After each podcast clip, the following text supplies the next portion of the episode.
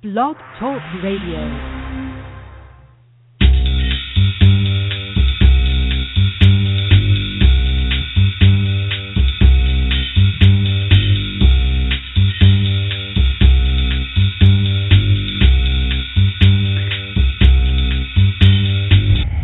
Hello, ladies and gentlemen. Welcome to Poetry Superhighway Live. It's Sunday, January 18th, 2015. Happy New Year to everyone who observes that kind of thing. I don't mean to imply that anyone acknowledges the passage of time. If you're the kind of person who acknowledges the passage of time, then Happy New Year to you. My name is Rick Lupert. I'm your host for this afternoon's show, an open poetry reading in which you're invited to call in and read a poem. Our call in number is area code 646 716 7362. Of course, you could Skype in, you could direct connect in if you're uh, up there on the Blog Talk Radio website, as I suspect you might be because that's how you listen to the show.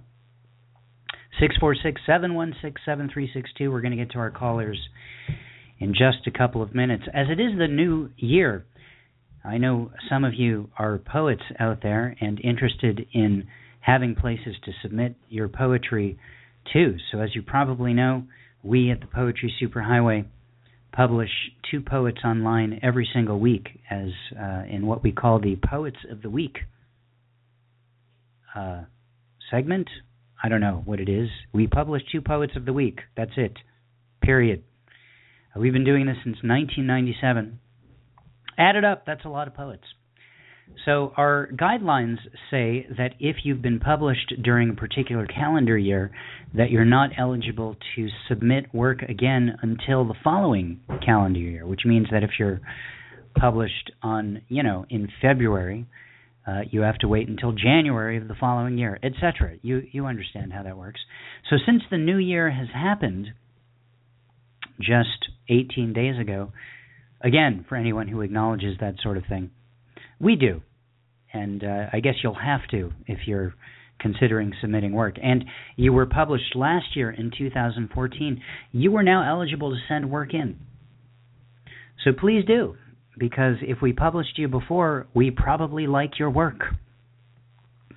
Uh, we've already published poets the last couple of weeks who were published last year.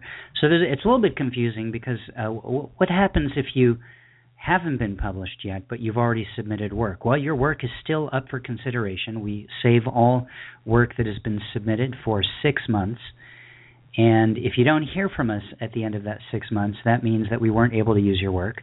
But you could send new work in any time. You don't have to wait for six months to go by before you send work in. You could send in work the next week or the next month, and we'll look at it. And uh, we'll look at keep looking at it for uh, six months from when you submit it. At which point it will be automatically deleted. We just we don't send out rejection letters. We we just don't. So there you go. But since you can send in new work at any time, unless you've already been published that year, see how this all works? Uh, it should be okay. Uh, simultaneous submissions are okay with us. We just ask that you notify us if you've been if your work has been accepted elsewhere. Uh, previously published work is okay as long as it's been published in print or on your own personal website. We don't accept work for publication uh, that has been published on the internet on other online places that publish journals, zines, etc. So that's the big thing with Poetry Superhighway and the new year. I also want to mention uh, this is before we talk again. Uh, January will be over, and we'll be launching our next Great Poetry Exchange on February 1st. What's the Great Poetry Exchange, you ask? Oh, I'm so glad that you asked that. Here's what it is the uh, Great Poetry Exchange is a project that we do every year in which we ask you, you, to send a poetry book, or that is to promise to send a poetry book to someone else somewhere in the world. And in exchange, you will receive a poetry book from yet another person somewhere else in the world. So we start uh, we start this on February 1st. There'll be an online form that you fill out. Um, you have to have a poetry book. So what does that mean? Well, we we like it to be a poetry book. You know, uh, a book that uh, that that someone published. Uh, it could be self-published by you. That's fine. Uh, but we really want you to to uh, to participate. So if you're thinking, man, I don't have a book, well, this is a great opportunity for you to to put a book together. Because again, it could be a one-off, you know, stapled chapbook. Um, if you're kind of lazy, it it it could be you know just a bunch of poems that you print out and send to someone else. Though uh, keep in mind that many other people are putting a little bit more work into it and sending actual books that they've self-published or used on-demand printing or had published elsewhere, or even if it's a chapbook that's that's saddle stitched. So it would be better if you put a little bit more thought into it, um, just because know, of course, the poetry is the most important component of it. But you know, someone who sends out their nice, perfectly bound book would like to get something similar in return. Anyway, that's just uh, you have a whole month to think about this and put something together you sign up online. At the end of the month, uh, actually on March 1st, I will send out an email to every single person who participated, um, which will tell you where to send your book to.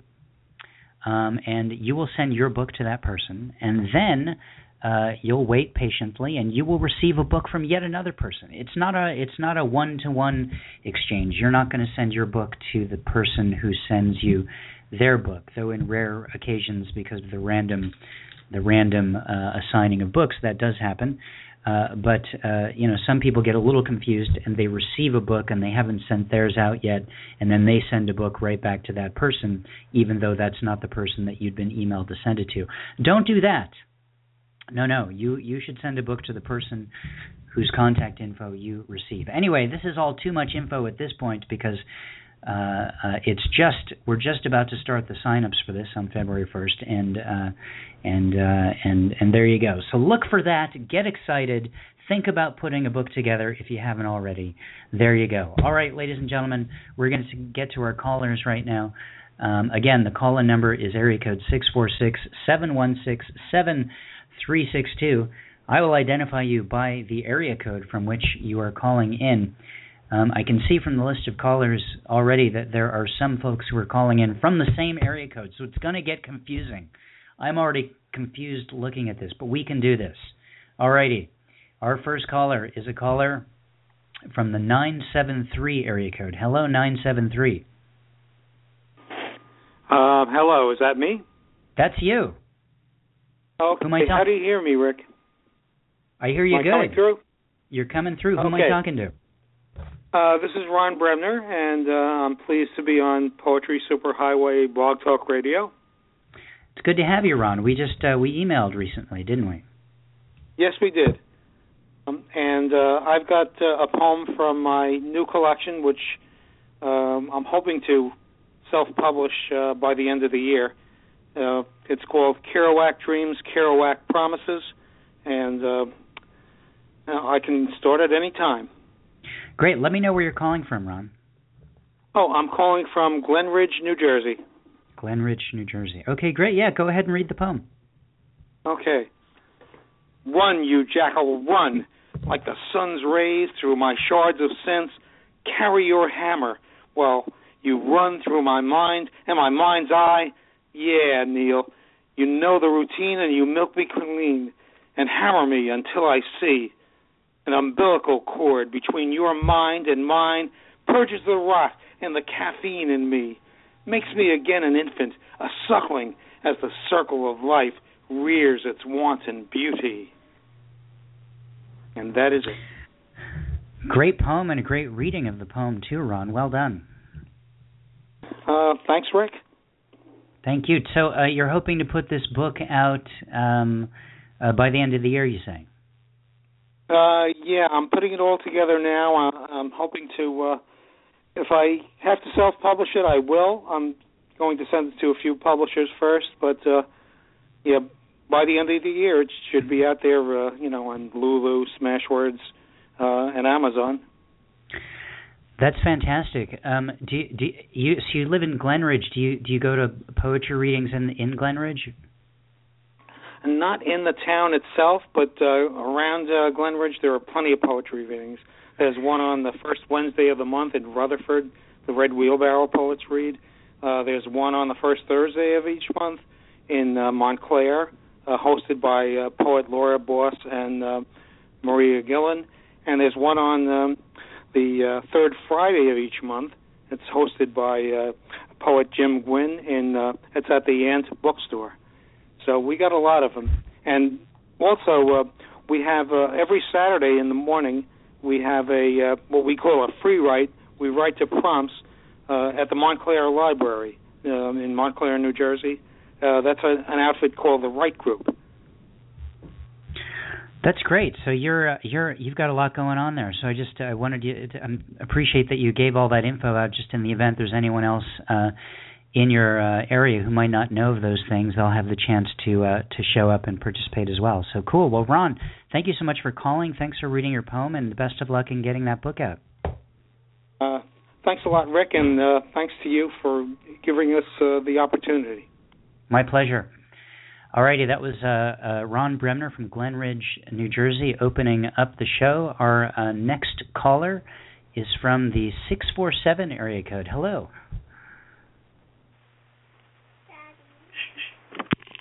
Hello. Hi. Hi, Rick. How are you? I'm good. I'm good. Who's this? Alex Cherney. Hi, Alex.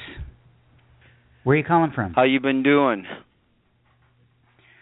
Um, well, you know, honestly, it's been a tough week. Uh, uh, uh, my my uh, cat of 16 years passed away yesterday, um, and it was a pretty big deal. So, if if you must know, I'm I'm just holding it together. But um, but uh, I'm I'm happy that you're on. Where, what city are you calling from? Sault Ste. Marie, Ontario, Canada. Ah, oh yes, okay, Sault Ste. Marie. And how are things up in uh, Canada? Uh, snowy. that's uh, that's that's funny. I um I saw a graphic on on Facebook today uh, that was uh, um, a takeoff on the weather in North America, and it had um, like all of these sections um, cordoned off, and you know, and it had a uh, you know a phrase over each section. So you know, and not very complimentary phrases like you know like over over the northeast it said you know "fu winter and you know over canada too much snow. It said all kinds of things like that. And then over california it just said lol Yeah, well, I mean, th- there's been a lot of weird weather patterns going on in the world the last two, three years, right? I mean, like it's just really abnormal kind of conditions, and then a lot of people. Th- there was one book I just read a few months ago, "On the Edge of Reality" by Colin Andrews, and what what the guy talked in there about. He used to be a meteorologist in England, and that was that there's there's this project up in Alaska that the American government is operating and it's called the HAARP Project, and it's the Harmonic Auric Resonance Program. And what they're doing is being like God or whatever and controlling weather patterns, and it's not for the good of mankind, but to the detriment. And in his book, he actually believes that he said that he thinks that this HAARP project caused the uh, earthquake that caused the tsunami in Japan three years ago. And what it does is this thing sends electromagnetic waves right up into the ionosphere, which is part of the atmosphere, causes a disturbance, and then an equal and opposite reaction ray comes down from that ionosphere and strikes wherever they want it to strike.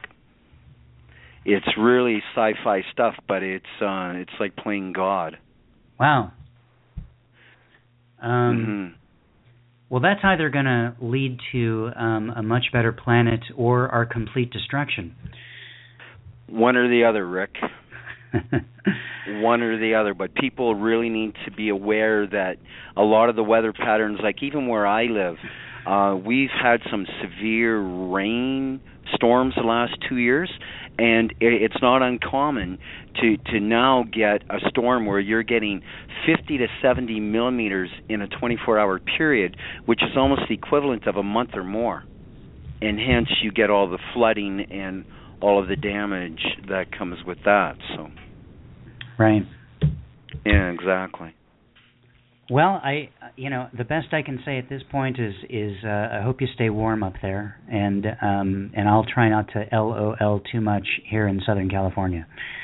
Yeah, I have a sister in San Diego, so I mean she she uh she has fun talking about up here too a lot. So there you go. So Alex, do you have a poem for us? Absolutely. Um my daughter dreams a lot as my wife does, so this one is my daughter talking to my to my wife about her dreams, and it's called Transcending Borealis. Can I talk to you? I want my voice to be heard. I am a youngster, but I have an old soul. There are thoughts that swirl in a hovering pattern above my head at night, so I want to ask you about my dreams. I know from what you say we are alike in this manner. At times you awake in a cold sweat from the depths of a sleep that is more of a walk, a full fledged, in your face, as real as can be experience. For when my eyes close, my spirit does astral movements, when I leave my shell behind to travel to other dimensions, where I too seem to exist. Can I be in two places at once, along simultaneous timelines? My pulse believes so. Some mornings I am petrified, others are like a soft rain. The emotions remain vivid, transfixing me with an iron will. Each one has a reason, like a spoke on a wheel, or a bird in the air, or a whale in the ocean. Can you please help explain what this all means? Are these shades from my temple from which my sky becomes more colorful? Every one appears as a part, as an integral piece to shaping an outline so vibrant in its transcending borealis. Wow, that's um that's quite a lot from your daughter's dream. That's uh, that's pretty cool, uh, Alex. They the the dreams my wife has in and it, uh, most people rick when they dream they they think that they've been somewhere. Well they actually have. That they, they may not have the recognition that they've been there and done that but a lot of people do do astral movements when they're dreaming. And we can actually exist on multiple planes of existence in different dimensions and so we're able to transcend and move about and go about wherever our mind is concentrating at that moment and whatever we're meant to do and see and experience at that time. And no passport required. Absolutely not. Well, Alex, Absolutely I really appreciate not. you uh, you sharing that uh, that poem with us. Um, do, is there anything um, going on in your poetry world that you want to share with us? A, a book, a reading, anything like that? Um, I I was featured last uh, May because we're right on the United States border. I, I do a lot of my reading in in Michigan and that, and Mm-hmm. there there's always ones going on in Pickford and Sault Ste. Marie, Michigan, and there's a couple here and there that go on the uh, Canadian side.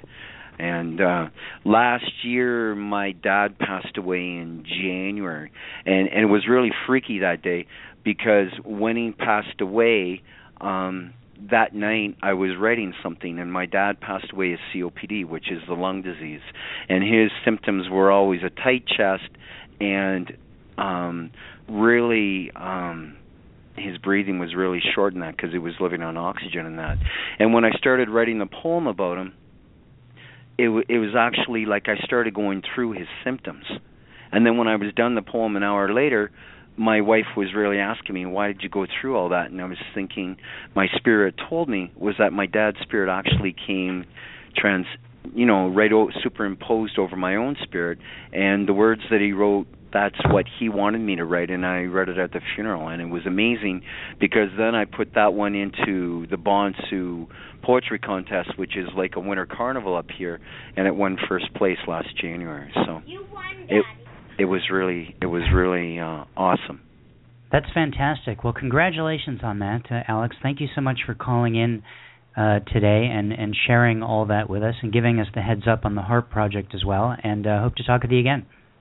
always Rick and take care and happy new year to everybody You too. All right, that was uh, Alex Cherney calling from Sault Ste. Marie, Ontario, Canada. Uh, moving along, again, the number to call in is six four six seven one six seven three six two. We have um, another caller from, let's see here, the button's not working. There we go. Another caller from the 973 area code. Hi, 973. I guess that must be me. Is that you, Rick? That it, it's both of us, I think. Yes, both of us. Dag nabbit. This is. Are you back in New. Jersey, or are you back in New no, Jersey? no, or I, I have I have a New Jersey uh, uh, code, but I'm still in Pelham, Alabama, the Alabama, place okay. where sin, the place where sin is a four-syllable word. Sin. Uh, It sounds like you Both probably of- fit right in there. those of you living in sin, uh, call the toll-free number on your screen. Uh, anyway, anyway, Takes a I lot longer uh, to say stuff there, but it's worth it. It sure does, but but the further west you go, the slower they talk. So you can have coffee and donuts by the time in in Texas, you can have coffee and donuts by the time they're done asking you uh, uh for change.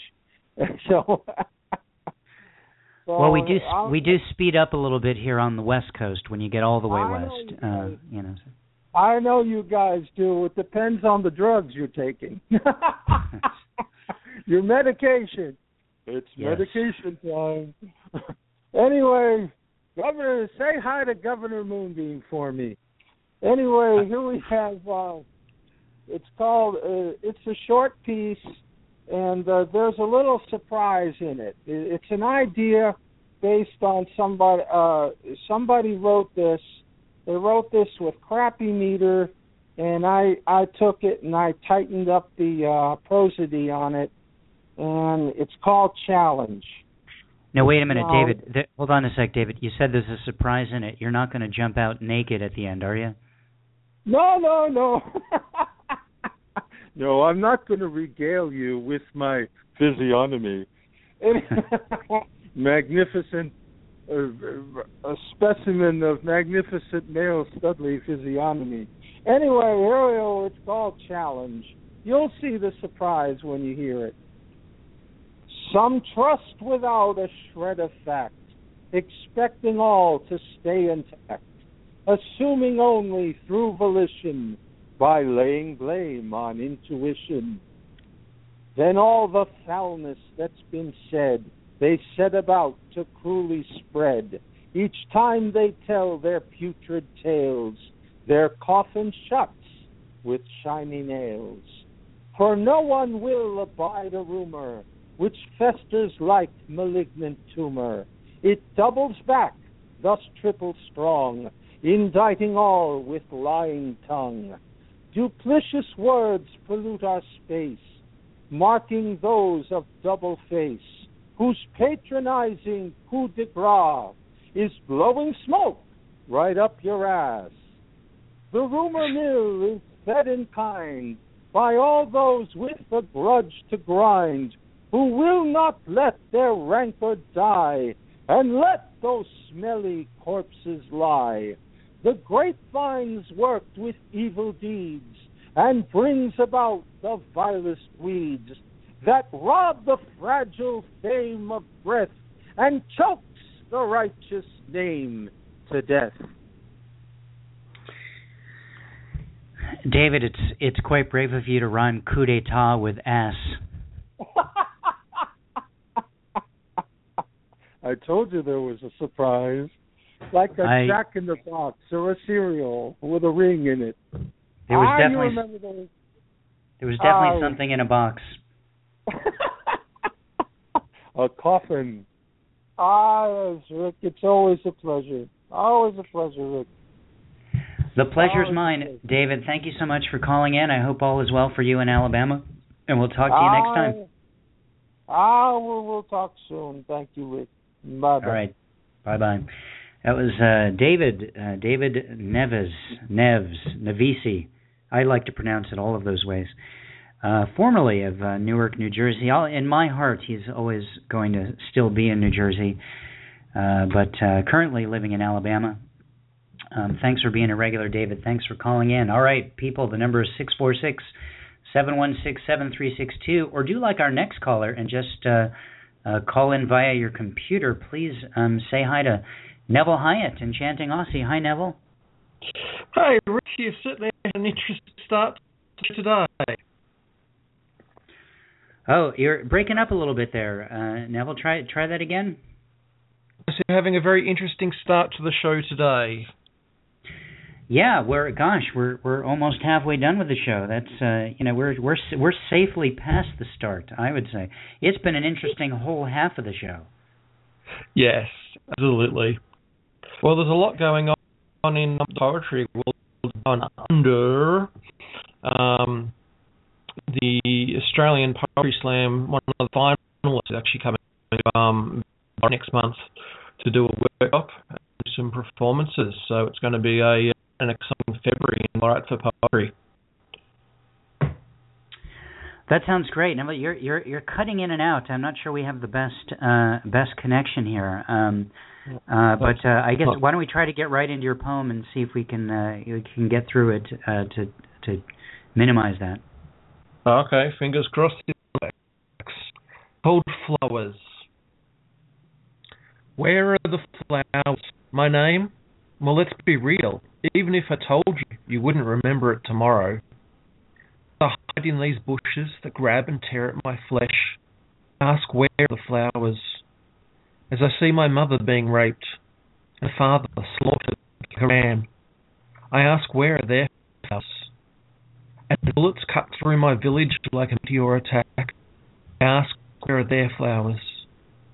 You live in such safety, and I'd say spend a day in my shoes. Except I have none. I gave them to my best friend before they took him. You see, he could that way. him. You spend more on that one bud of flowers my family sees a year. So I are those flowers leaf for them, or are they for you? That's that piece. Thank you, Neville. I, you know, definitely it was cutting in and out a bit, so I'm not sure we got uh, got all of it. So, but um, uh, maybe you can let us know uh, about your your website really quickly, so people can check out more from you um, today, and hopefully we'll have a better connection next time. Yeah, hopefully I hear you. It's unfortunate uh, coming through to you. Um, on Facebook or on Twitter, the Bard from Ballarat, uh, or on the web nevillehiatt.com. Great. Well, thank you so much, uh, Neville. I'm going to let you go because we're cutting in and out, but I'm going to I'm going to repeat those so people uh, people will be able to to uh, to go them and make sure that they hear it right. Uh, check out nevillehiatt.com. That's N E V I L L E H I A T T dot com. Um, as as well as the Bard from Ballarat. Uh, you can find him on Facebook uh, there and check out more from uh, Neville. Neville's been uh, been our down under representative the past uh, past uh, half a year or so, calling in from Australia, um, about as far away as you could be uh, uh, from where where we're located. So we're very excited to to uh, to uh, have Neville calling in every week and truly uh, uh, making this a an international uh, show. So, um, and if you're in our chat room, he just uh, posted uh, the Facebook link as well, so you can you can check it out there. The the Facebook.com slash the Bard from Ballarat. That's B A L L A R A T. All right, thanks for calling in again, Neville. Um, all right, we're about halfway through the show, or um, and we've still we've got a few callers we're going to get to who are on the line, and plenty of open uh, space and and time for you to call in as well. The number is six four six seven one six seven three six two. Um, and our next caller is from the 310 area code. Hi. Hi. Is this Rick? This is Rick. Is this Jean? Hi, Rick. Hi, local. Uh, how are you? I'm uh, doing good. Jean Colonomos. From uh, Topanga. Yes, from Topanga. I was sorry to read that the Cobalt, uh, what club closed that you hosted every Thursday night. So yeah, it was My- Tuesday nights, but uh, yeah, that's it that's, was I guess Tuesday night. Oh, that's God. another that's an, another big loss. Uh, maybe that's why you never came. I, you know. yeah, exactly. Once I came to see Maggie. Oh right, right, yeah. It's uh, it's uh, that's another big news I didn't mention because uh, I'm I'm still sort of uh, dealing with with my cat's loss from yesterday. Yeah. But um, about about three weeks ago, we you know this reading that I'd hosted every single week for almost 21 years at the Cobalt Cafe in Canoga Park, California. Um, every single Tuesday night, um, we had an open reading, and for the last 15 years or so, we also had a featured reader um, and it was you know it was a mainstay. There were people who grew up at this reading um, and who went on to do all kinds of great things and be involved with poetry, you know, in a, in the larger poetry community, not just here in Southern California, but in other places that they they went. And it was it was a wonderful place that um, that unfortunately just closed. It's not like they they said they didn't want to do the reading anymore. They they'd been quite quite huge supporters of the reading. You know on on Oh. uh, you know on nights when you know even if you had a dozen people there, you you still really weren't making any money for the venue. Um, on the other nights of the week, uh, you know when they would charge admission, and they they gave it to us for free to have a free event every single Tuesday for for you know for the almost 21 years that I hosted it, and then for like about three years or so previous to that. So Wow. it's definitely that was definitely a big deal um, for for me that that ended, as well as I guess for the LA poetry community. We had a really nice closing night that had I don't know about 75 to 100 people showed up to to Wow. sort of say farewell, and there were there was food, and it was it was a good time. Um, and I, I just want to mention. And I this this isn't uh, you know I realized we need to get to Eugene and that's why you called in and I'm excited that you're here. But I also uh, there's a couple things that you can look at online if you go to uh, my website, poetrysuperhighway.com. The very last poem that was read there is one that I wrote as kind of a farewell to the Cobalt. It's kind of Oh, called one, okay. last, one last time in this space, and and it's there's a video of me reading it there. And pretty soon, I don't know if you remember this from when you were there, Jean, but you know we we always ended the the nights with a, with what we called the group poem, which was basically Yes. an ex- an exquisite corpse where you know that the that the uh, that the people in attendance would write everyone would add a line and it was always kind of hideous but it was always a lot of a lot of fun and uh, you know and so there was it was the most epic group poem ever and and a video of that is going to go up soon as well Oh, wow. so you know people can sort of experience what the cobalt was like but anyway thank you for your you know sentiment there about that and and I'd love to hear your poem uh, as well I'm going to read something from Art Farm, uh, my book, my chapbook that was just published in November by Finishing Line Press. It is on. Um, you can go to Amazon.com and get it at my look up Art Farm, and you'll get into it. It uh, or Jean Colonomos, J E A N C O L O N O M O S, and the title of it's all about art and artists who have influenced me in my life. And this particular poem is about um uh let's see people ask questions of how do you know when a poem is finished or when a painting is finished and this is my answer said through the words of David Hockney the painter the LOL painter I love that Rick um the did he title do is that what Did he? Uh, he the LOL LOL? no, painter no, I was referring to your your blurb over Los Angeles weather, and I called him the LOL painter. I don't get the. I I get that you were referring to that, but I don't get the. Why is he called the LOL painter? He's Did a he make that Los image? Angeles, you know, he's Los Angeles based. Oh, I get it. David okay, Hockney, the British guy. What? Right, because he's in Los Angeles, is and, Yes. and I get it. Okay, cool. And he Let's hear it. paints sunny things, uh, fun things. The title is The A Word. David Hockney met a pie man going to the fair. Said the pie man of Hockney's bag, What have you got in there? Hockney pulled out the portraits, the chlorine blue swimming pools, and the swervy Mulholland Drive said the baker to the painter, Is this how you survive? Oh, yes, said David.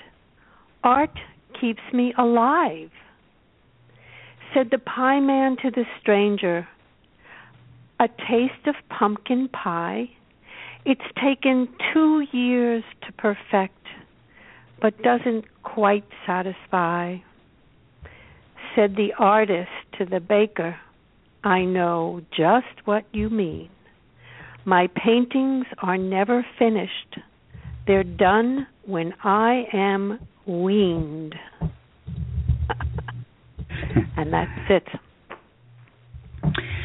Wow, Jean, thank you. That's that's cool. Great, uh, great answer to that question. Um, um, thank you for uh, thank you for sharing that from the uh, LOL poet. What's what's going on with you in poetry? Uh, uh, um, well, I I just was a featured poet yesterday at a private concert, and I am going to be reading from Art Farm again um, at the Ventura Library, the E.P. Foster Library in Ventura. It's about an hour and 10 minutes, maybe an hour out of Los Angeles, depending on where you live, on February 5th. Um, and it starts at 7:30 and Phil Taggart is the guy who runs it. I don't know if you know Phil and Marcia. Oh yes, of course you know Phil and Marcia. I I know them well. I you know I've known yeah. Phil for quite some time, and um and I'm ex- that's I'm excited to hear you, how your reading there goes. I, he actually just invited me to to read there in in I, I maybe it's April. I forget the date. So and I uh-huh. haven't been up there, but it seems like Phil is kind of like the the godfather of poetry in the greater you know uh, Ventura. Yes. Uh, uh, and the Santa. Barbara yes. Yeah, no, he it's wonderful. I mean, there's a nice crowd always. He gets really I'm happy to hear you're going to be up there. I will try and be there. Um it's just a very exciting place to try out things and you know, it's a good crowd. Cool. Well, that's great. Well, um, um, thanks for calling in, uh, Jean. Always great to hear from you, and we'll talk to you next time. Yes. Bye. All righty. Bye. It was uh, Jean Colonomos calling from uh, Topanga Canyon, California, uh, here in the land of LOL, in reference to our weather versus everyone else's, at least right now. No offense, anyone else. Uh, we just actually, well, I guess it was Thanksgiving. We went to uh, the East Coast, and there was quite a bit of snow on the ground, and uh, and uh, my wife was very excited about it because she grew up uh, having winters like that and and we don't get that here in southern california you know winter is you know one one leaf falls off a tree somewhere and and you know you're lucky if you're the person near that tree you know that's that's our seasons here um all right uh moving on uh well once again the no, number is uh 646-716-7362 I've got a series of ones hello series of ones Hello, Michael in Birmingham. Hey, Michael, how are you? I'm fine. How are you? I'm doing good. Thank you very much for sending me the the card with your your poem on it uh, last month. It was uh, great to receive. That was a lot of people received that. It was my Christmas postcard, and actually I um, expanded it, kept the calligram as is, expanded it to make what's called a broadside, and I call it my broadside, my Noel broadside to the world. Does it ring a bell to you? I'm Emily Dick- Emily Dickinson, my uh, my uh, letter to the world. My oh letter yeah. to- yeah, that's supposed to be kind of a subtle. It doesn't have to be if you don't get illusion. Anyway, what I want to talk about now, and with a little time that we have, is tomorrow's the 19th, and here in the United States we're celebrating uh, a wonderful event, Martin Luther King who I've always praised him. The song by U2, "Pride in the Name of Love" and MLK. It, their song is very, as far as songs go, it's very. I'm going to talk some poetry for my time instead of reading actual poems. Is that okay? Sure. Okay, so it, you might consider it prose poem. Uh, so they have a song, "Pride in the Name of Love." If you look at the way it's written, it never really mentions anyone's name, but it's alluding to Christ and at the end, early morning, April 4th, shot rings out in the Memphis sky. Free at last. They took your life. They could not take your pride. That, of course, is King, and they used the journalistic information early morning, April 4, Memphis Sky. It's very well written, and uh, I think they made the implication that uh, King was trying to bring Christianity to the political table. Tomorrow, the 19th, in 1809, Mr. Edgar Allan Poe was born, a poet, an, an icon among icons, an icon among poets. Uh, there's a biography that I wanted to mention that was written at the end of last year, 2014, by Jerome. You might want this for your your website, Jerome McGann. And on December 7th, in the Wall Street Journal, in their column called Bookshelf, in which they review books, Willard Spiegelman, who is an English professor at Southern Methodist University, he gave an excellent review on the book. And uh, he's also the author of How Poets See the World. I found that that was interesting. I never had heard of that book, How Poets See the World. I don't know anything about that book at this time, but um, the the review is available online. Uh, December seventh, Wall Street Journal. Their column Bookshelf. Uh, the review is by Willard Spiegelman, and it's a review of the book by Jerome McGann, M C G A N N. Uh, and it's t- the book about Poe is titled Edgar Allan Poe, the poet, the poet Edgar Allan Poe, and I really like that because Poe, and I'm not, although I'm not a PhD in Poe, Poe wanted to do nothing but write poetry, and he wanted to make a living off poetry, but that wasn't possible. So that's a blessing in disguise, as they put it, because he then turned to short. He didn't abandon poetry, but short stories were selling. So you know he reinvented the modern short story. He gave it imagination from his own imagination. He didn't bring in uh, most short stories until then had been derived and had roots in the uh, European tradition, uh, uh, Germanic. But Poe, he found the material from his own dark imagination. And he invented the detective story, so so on and so on. So this book focuses on Poe as the poet, and I like it for that reason. And what you might like about it, as the reviewer says, Mr. Spiegelman uh, concludes with the the value of the book that he found was that it takes a look at poetry as performance.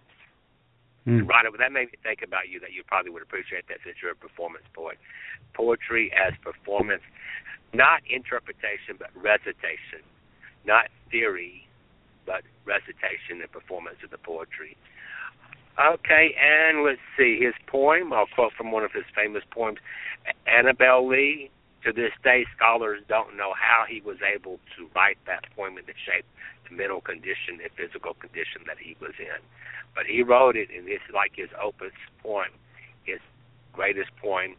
And someone was considerate enough, understanding enough of Edgar Allan Poe, the poet, to run it in his obituary.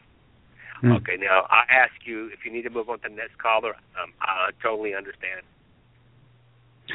Well, yeah, I, I do have a couple. I'm glad I could share this on the anniversary of Edgar Allan Poe's uh, birth date, since it's tomorrow and you're reading today. Yep. I'm well, listening. thank you, um, thank you, Michael, so much for calling in. I really appreciate it as always, and thanks for sharing all that info.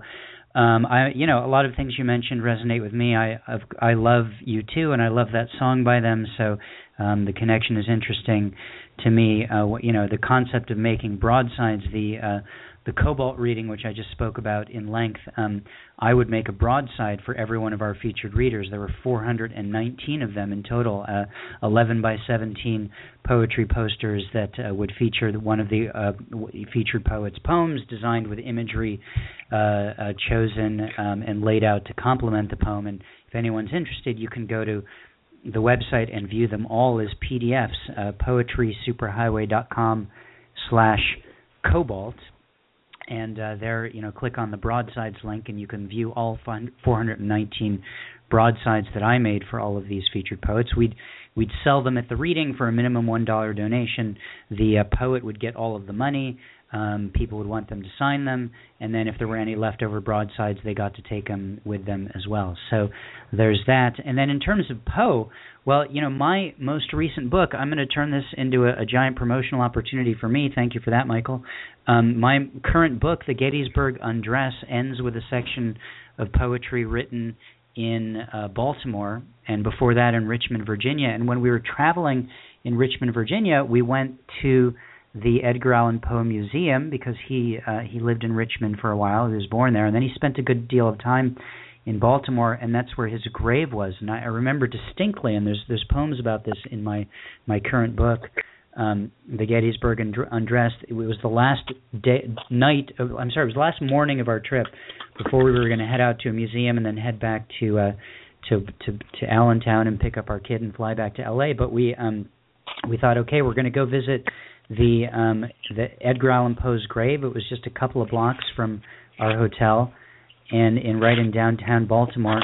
And um we had great weather the entire trip, but on this one morning that we decided we were going to go visit Poe's grave, it was horribly overcast and raining. like and it and it was just the worst possible weather and so there we are we find ourselves at Poe's grave after completely sunny and hot weather for 8 nights you know, and it's it was perfectly raining and overcast, just as one would expect when standing at Poe's grave. Anyway, that's an experience that's kind of detailed in my book, The Gettysburg Undress, which is uh, out now from Rothco Press. Check it out. Um, and Michael, I really appreciate you calling in and sharing all that info with us. With what you just described on your visitation to the poet's uh, Poe's grave, it, right away his poem alone came to mind. Uh, so can people can check that out. His poem alone, and uh, well, I'm glad I could bring to the table today uh, a political icon, MLK, and a poetry literary icon, Edgar Allan Poe. And we'll talk to you next month. Sounds good, Michael. Thank you so much for calling in. That was uh, Michael from Birmingham, Alabama. All right. Um, Got uh, uh, two callers in the queue in a little less than 15 minutes. I'm sure we can get both to both of you, and I, I think uh, if we might have time for one or two more. So if you want to call in, again, the number is 646 716 7362. Our next caller is from the 310 area code. Hi. Hi, Marie. How are you? I'm good. How are you? Um, I've been better, but uh, but uh, you know, onward, as they say. Well, I, I'm I, referring I, to my my cat passing away. You know, it's which I know you're you're you you appreciate that kind of thing. Um, so you know, that's the honest answer. I'm kind of crappy, honestly. There you go. Well, you know, I have cats too, so I understand, and um, I'm grateful that you gave your your beloved a really good home and a great life. So lots of people wouldn't be. You know what I just found out, uh, by the way, Marie, I, it, that um, two blocks from my house, I didn't even know this was there, but literally two blocks from where I live, there's an animal shelter called Pet Orphans. Um, and I found this out because I wanted to donate some of the stuff that um, that my cat uh, had, had like specific diet food and medical stuff that my other cats just don't need to someone and it was two blocks away. And you can volunteer at this place. They have a volunteer position called cat socializer oh, where nice. your your job is to go and pet the cats and brush them. I went to donate this stuff yesterday you know and i suddenly they ushered me into this room full of kittens uh-oh. So, so anyway, I couldn't, in my right mind, bring home another cat on on the day that you know that that Tigger had passed away. But anyway, that's there for all of us here in Southern California. Uh, but anyway, I'm I'm babbling on about things. Um, uh, you've called in to read a poem, I'm sure. Well, actually, I did. I have um, a new series of prose poems I'm working on. It's called The Last of the Elements, and I'm just trying to imagine what the world's going to be like, say, a hundred, two hundred years from now, with the you know the oceans keep rising and things are going to disappear.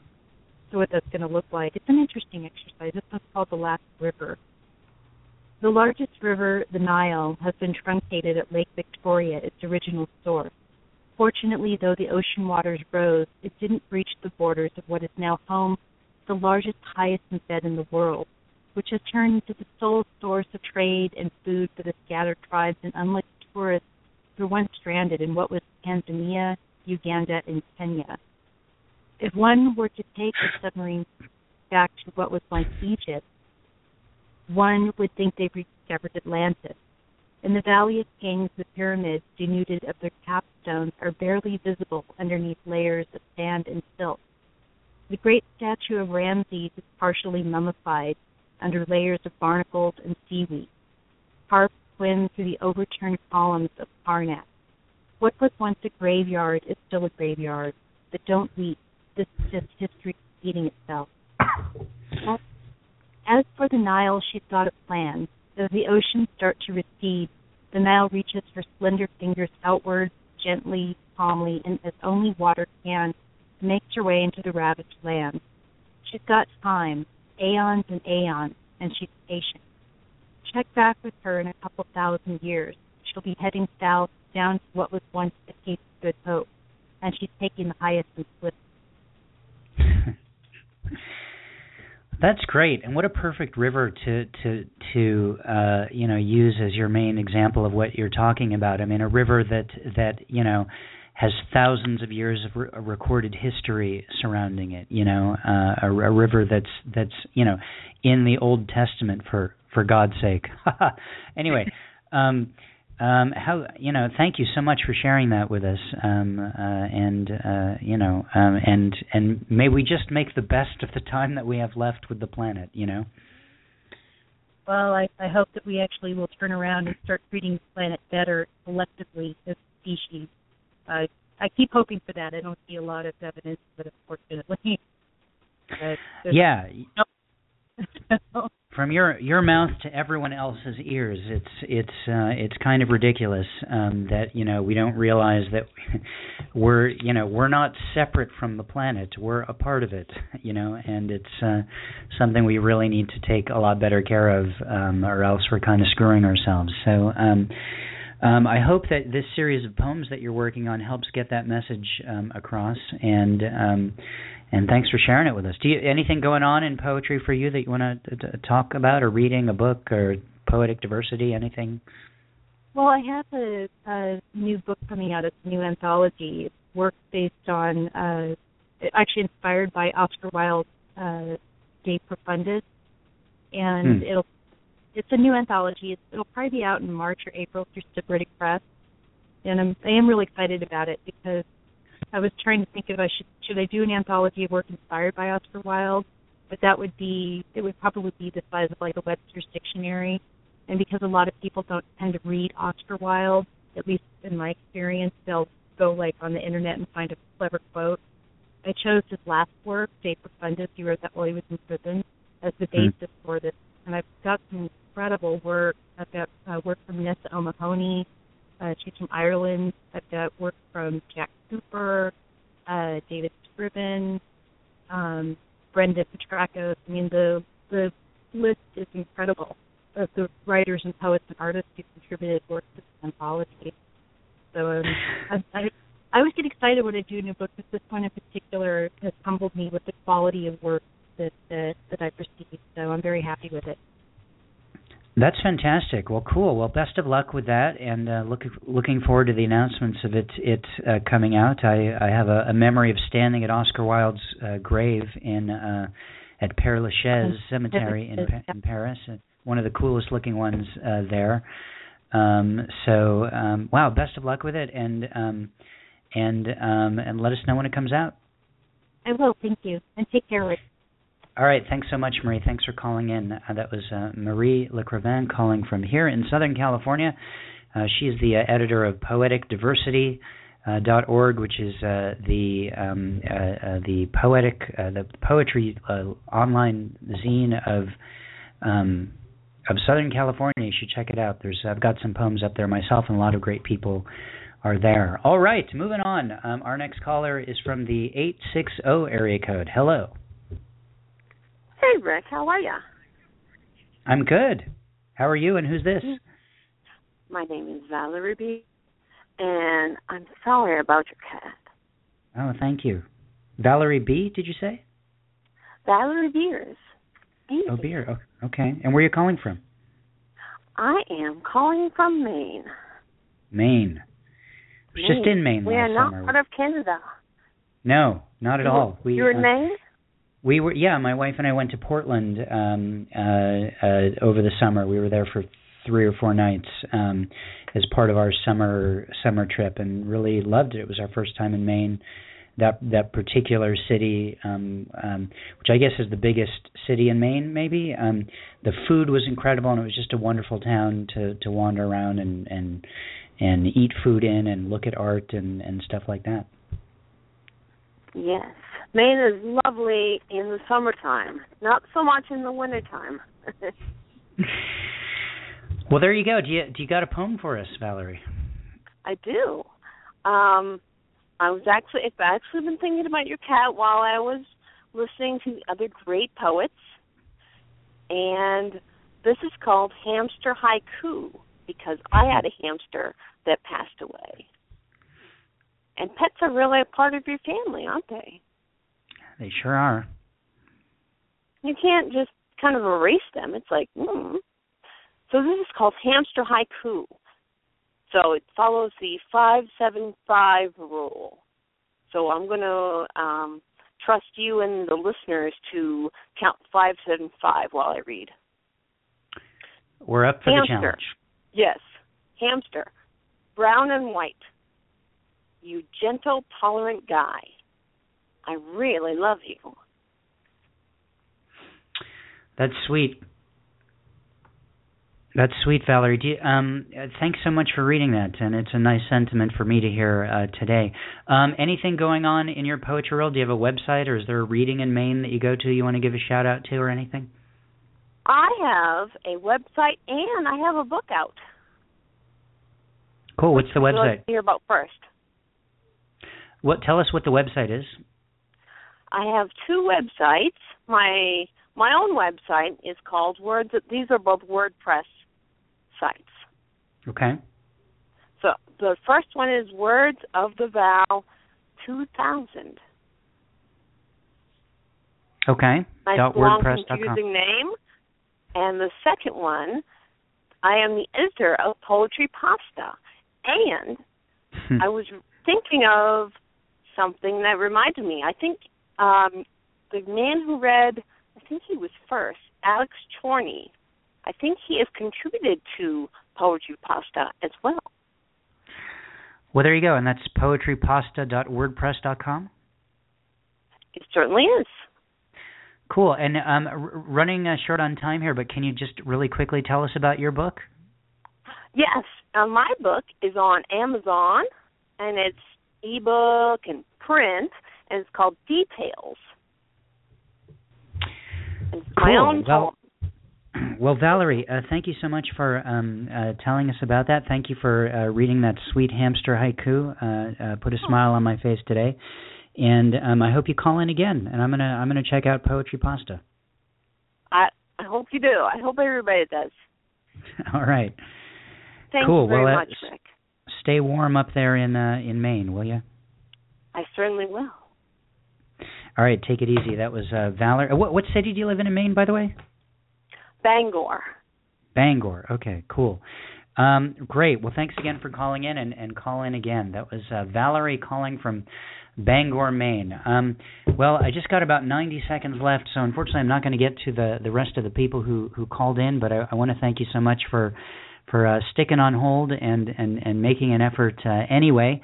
Uh, I want to thank everyone who did call in. Uh, Ron Bremner from G- Glen Ridge, New Jersey. Alex Cherney from Sault Ste. Marie, Ontario, Canada. David Neves from Alabama. Uh, Neville Hiatt from uh, Australia. Jean Colonomos from Topanga Canyon, California. Michael from Birmingham, Alabama. Marie from uh, Marie Lecrivain from here in Southern California, and Valerie from uh, Bangor, Maine. Thanks so much for calling in, everyone. Um, our next show is going to be on February 15th. That is. Uh, that is uh, a Sunday at 2 o'clock p.m. Pacific. Our shows are always at 2 o'clock p.m. Pacific time. Um, so that's that's when they're broadcast live. So the next one is February 15th. Of course, you can always um, listen to the shows afterwards in the archive um, if you miss a show, etc. And it's there's open readings. We've been doing this for five years or so now, um, and there's a bunch of special shows as well. A few weeks ago. We had a show called The Gettysburg Undress Undressed, in which I had a conversation with Brendan Constantine about my new book, The Gettysburg Undress, which you can check out um, from Rothco Press. Um, so please do call in again and look for our announcement about the beginning of the Great Poetry Exchange coming on February 1st. Thanks everyone for listening. Thanks for calling in, um, and uh, have a great rest of your day. Bye.